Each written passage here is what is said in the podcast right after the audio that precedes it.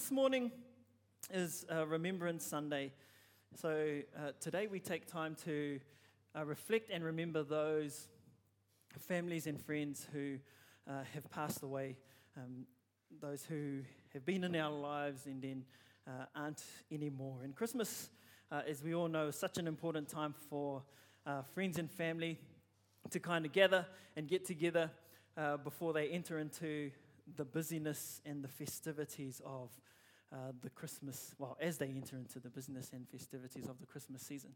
And so I thought before we got busy uh, with all the stuff we're doing in Christmas, uh, with uh, with our Christmas boxes and our Christmas services and our children's celebrations, and starting next week's just going to be one big party here at church on Sunday mornings, uh, so get along and, and get in on it. Um, But before we get into that, we thought uh, we, we often take the Sunday uh, just at the beginning of December to remember uh, our loved ones who have passed away, and just take a time to uh, just reflect on the blessing that they've been in our lives. And it's always important, uh, I believe, to mention at a service like this that the, the experience of pain, uh, the experience of hurt, uh, all, all of that stuff that, that uh, you know, it takes to kind of heal. Um, the time that it takes, it, it's so personal and individual to everyone. Uh, I, I don't know that there is one formula that kind of fits all. Uh, I don't know that, that, certainly not that I've seen. You, you can't say to someone, well, you know, if you've lost a loved one, just give it about three months and you'll be fine. Uh, I've seen that's not the case for, for many people, uh, and for some people it may be. Um, but there's no... Uh, single formula. There's no length of time that fits uh, every individual. And so, uh, you know, you may have lost someone in the last year or someone in the last uh, two years or more, and I think it's important that we always are conscious of taking the time that we need to heal uh, and taking the time that we need uh, just to meditate and uh, to heal properly, because failing to heal properly uh, will only cause you to continue to live Uh, with a hurt that can grow bitter.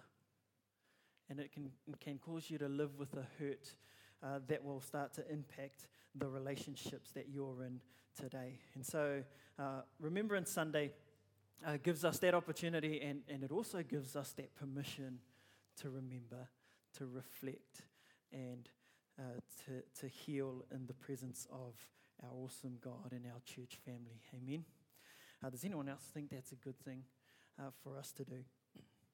And so what I'd like to do is unpack uh, remembrance from a passage in uh, Scripture where Jesus instructs us to remember him. And uh, looking at remembrance uh, in this passage and through Scripture, and seeing what we learn uh, from it as we remember our loved ones uh, this morning. And so if you've got your Bibles with you, we're looking at Luke twenty-two, verse nineteen. And I'm reading out of the uh, New King James Version this morning. And it says, and he took bread, uh, speaking of Jesus, and this is at, at the Last Supper, gave thanks and broke it, and gave it to them, saying, this is my body, which is given for you. Do this in remembrance of me. So let's pray this morning as we get into the message. Heavenly Father, we just thank you, Lord, for uh, your word. Father, as always, we thank you for your Son, Jesus, Uh, who is our guide and our example, who is our King. And Lord, we just come uh, before you today, and we open our hearts, Lord, to your word and to your Spirit. And we say, speak, Lord, your servants are listening. Father God, have your way in this place, Lord. Uh, let every word that comes from my mouth this morning, Father God, just be used for your glory and for your purpose. In Jesus' mighty name we pray. Amen, amen. So in the New King James, uh, sorry, in the King James, we see the word remember appear two hundred ten times uh, throughout Scripture. Uh, in the uh, the word remembrance appears fifty-one times, and their use uh, and their meaning are often uh, used interchangeably. So, so you'll see that uh, sometimes remember is used Uh, and it means a certain thing, and then remembrance will be used, and it means the same thing, uh, and, the, and the two words get used alongside each other, and, and does that make sense? They use get swapped and interchanged. And so, uh, in the Bible, we see that these, these two words uh, they have two key themes. So the two key themes um, for remembering and remembrance that we find, uh, firstly, a very simple one, uh, simply means to remember. That's a good one, eh? So when it says in the Bible, remember this, it means remember. Or, or do this in remembrance means to remember uh, what's happening. You know, Deuteronomy uh, is full of the call of God uh, and the call for the Israel people to remember what God's done, to remember what God has said. Uh, that right throughout the book of Deuteronomy, you read, uh, you know, do you remember that the Lord did, did this for your people? You remember the Lord said this for you and for uh, Israel. And uh, in the Gospels, uh, Jesus says to his disciples in Matthew sixteen, don't you remember the five loaves for the five thousand? Uh, a story we all know very well. Don't you remember the encouragement that we got in faith from seeing uh, that happen? And so one of the one of the words uses uh, for remembrance is simply to remember. To remember an event, to remember a person, to remember an instruction, uh, to remember something uh, that God has done or an action that God has done and that has taken place. Uh, the second and the most talked about and probably the most important use of the word, which we see uh, used here in Luke twenty-two, refers to a remembrance or a remembering not just of an event that took place. So here, uh, in our example of Jesus talking to the disciples, he's not just talking about remembering the Last Supper. Uh, it's not just talking about remembering an instruction uh, or an action or something that God has done, but it's talking about, uh, in the second use of the word, it's talking about remembering the promise that's come with it. So we don't just remember the Last Supper, the promise that comes with it is eternal life. The promise that comes with this, the Last Supper is salvation through Jesus Christ. And here's something really cool uh, that I thought. With that second use of the word uh, remembrance, it's not just uh, about us remembering, but it's also about us being confident that God is also remembering. Something that we see often in the New Testament, in the Old Testament. You know, in Genesis nineteen, verse thirteen to sixteen, we read, and, and this is God speaking uh, to the people, I set my rainbow in the cloud, and it shall be for the sign of the covenant between me and the earth. It shall be when I bring a cloud over the earth, that the rainbow shall be seen in the cloud. And I will remember my covenant, which is between me and you and every living creature of all the earth. And if you're wondering what that covenant is, the waters shall never again become a flood to destroy all flesh. So this is the covenant that God made with man following the flood. The rainbow shall be in the cloud, and I will look on it to remember the everlasting covenant between God and every living creature of all flesh that is on the earth.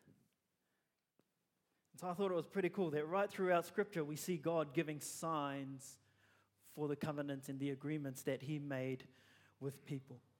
He gave us signs uh, as a reminder for us. And the sign that God would look to as a reminder of a long-standing promise that's not just for the moment that it took place, but that is for a time after and a time after that. A promise that's for us today. A promise that's for all humanity today.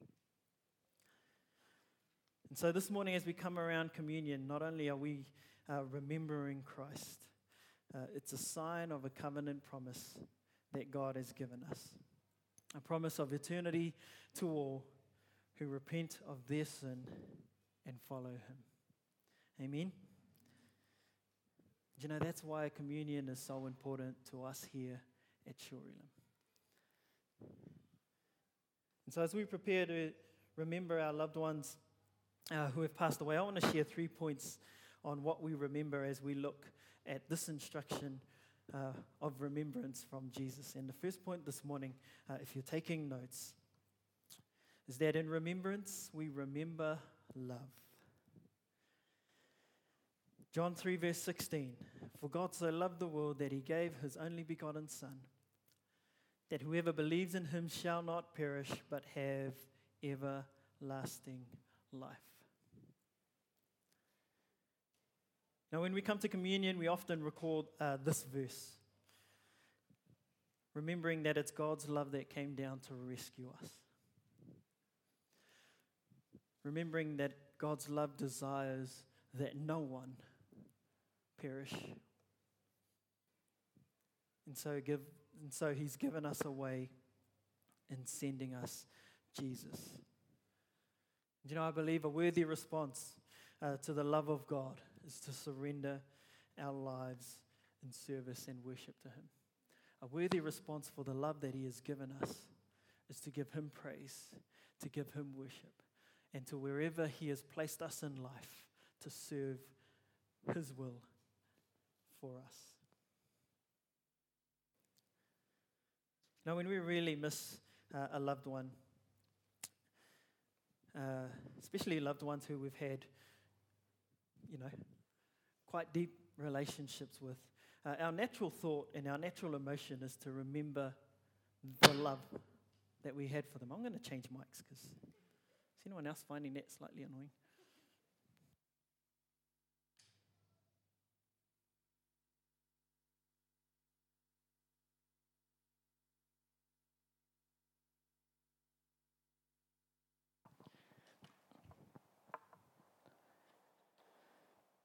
So as I was saying, oh, we turned that down a bit, eh?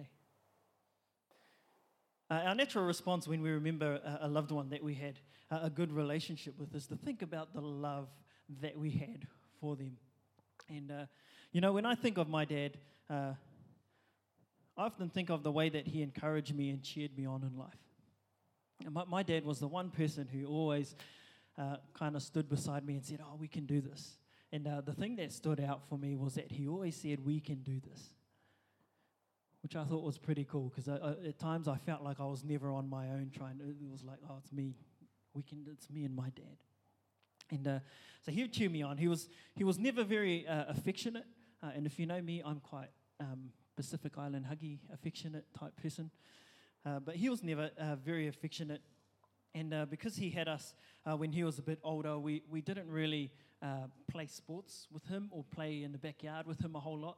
Uh, so we just did that with our brothers. And you know, I could so easily get offended by that. Uh, I could so easily feel that he wasn't there for me because of that. But as I reflect on my relationship with him, I've seen that uh, him standing by me, his encouraging me, was his way of showing me that he loved me.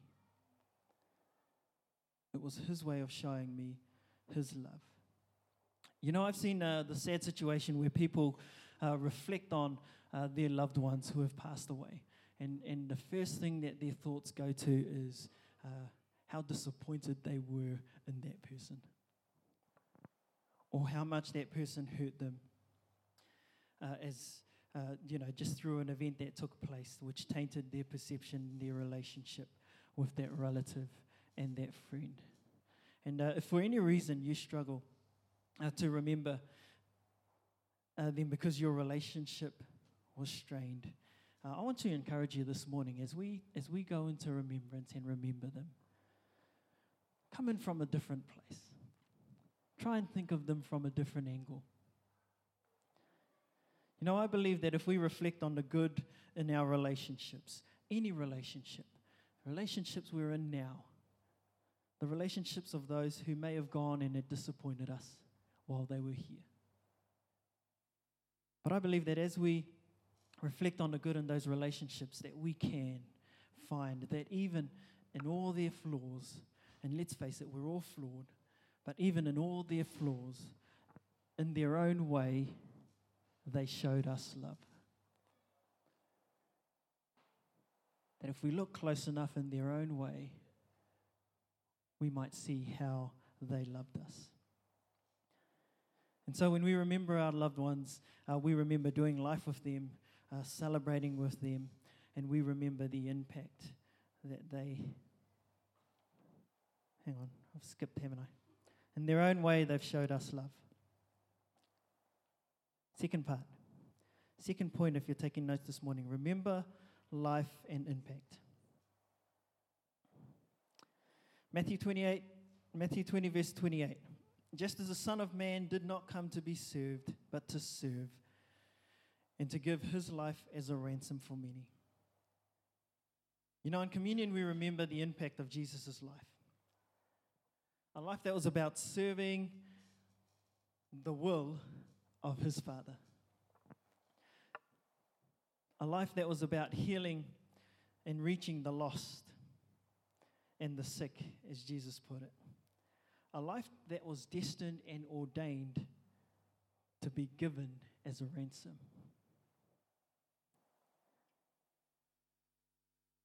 And the impact of his life is so significant that even today, uh, we're getting ready for a season that is recognized right around the world as a season that is dedicated to celebrating the birth of Jesus,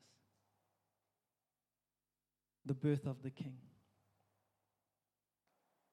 And so when we remember our loved ones, we remember doing life with them, we remember celebrating with them, and we remember the impact that they've had on our lives. You know, I've often spoken about uh, the impact that my dad's had on me uh, in my devotional life.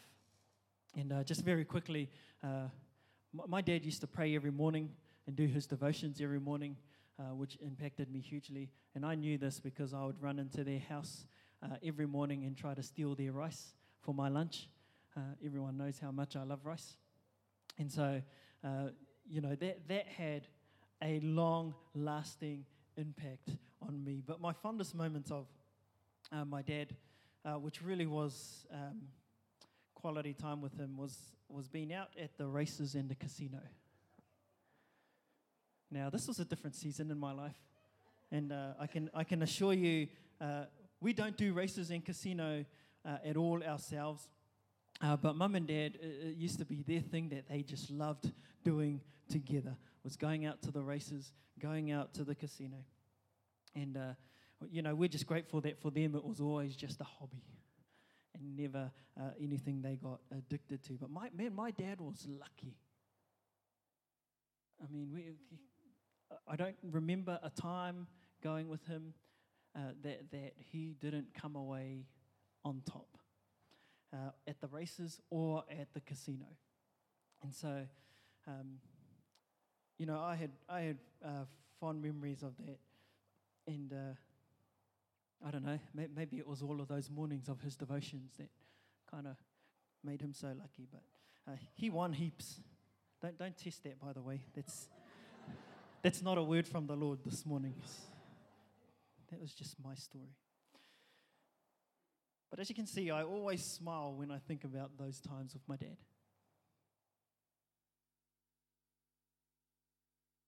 And they far outweigh the times that I know he wasn't there. And then finally this morning, you know, because remembering their life and their impact helps us Uh, not only to remember those good times, but it helps us also to heal in our grief.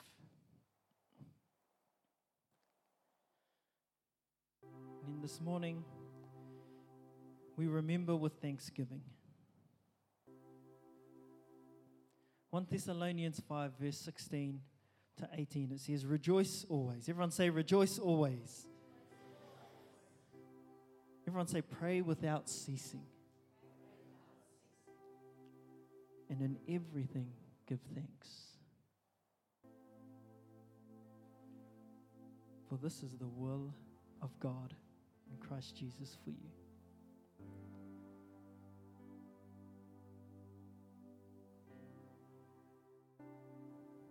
Now in communion, we give thanks for the promise of eternal life. We give thanks for the gift of salvation through Jesus. We give thanks for God's love. As we had in our first point, we remember love. And with our loved ones, we remember and give thanks for the gift that they are to our lives.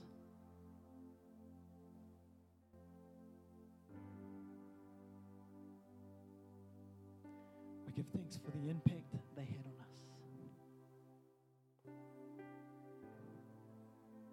And for the love that we get to experience by having had life with them and by remembering them.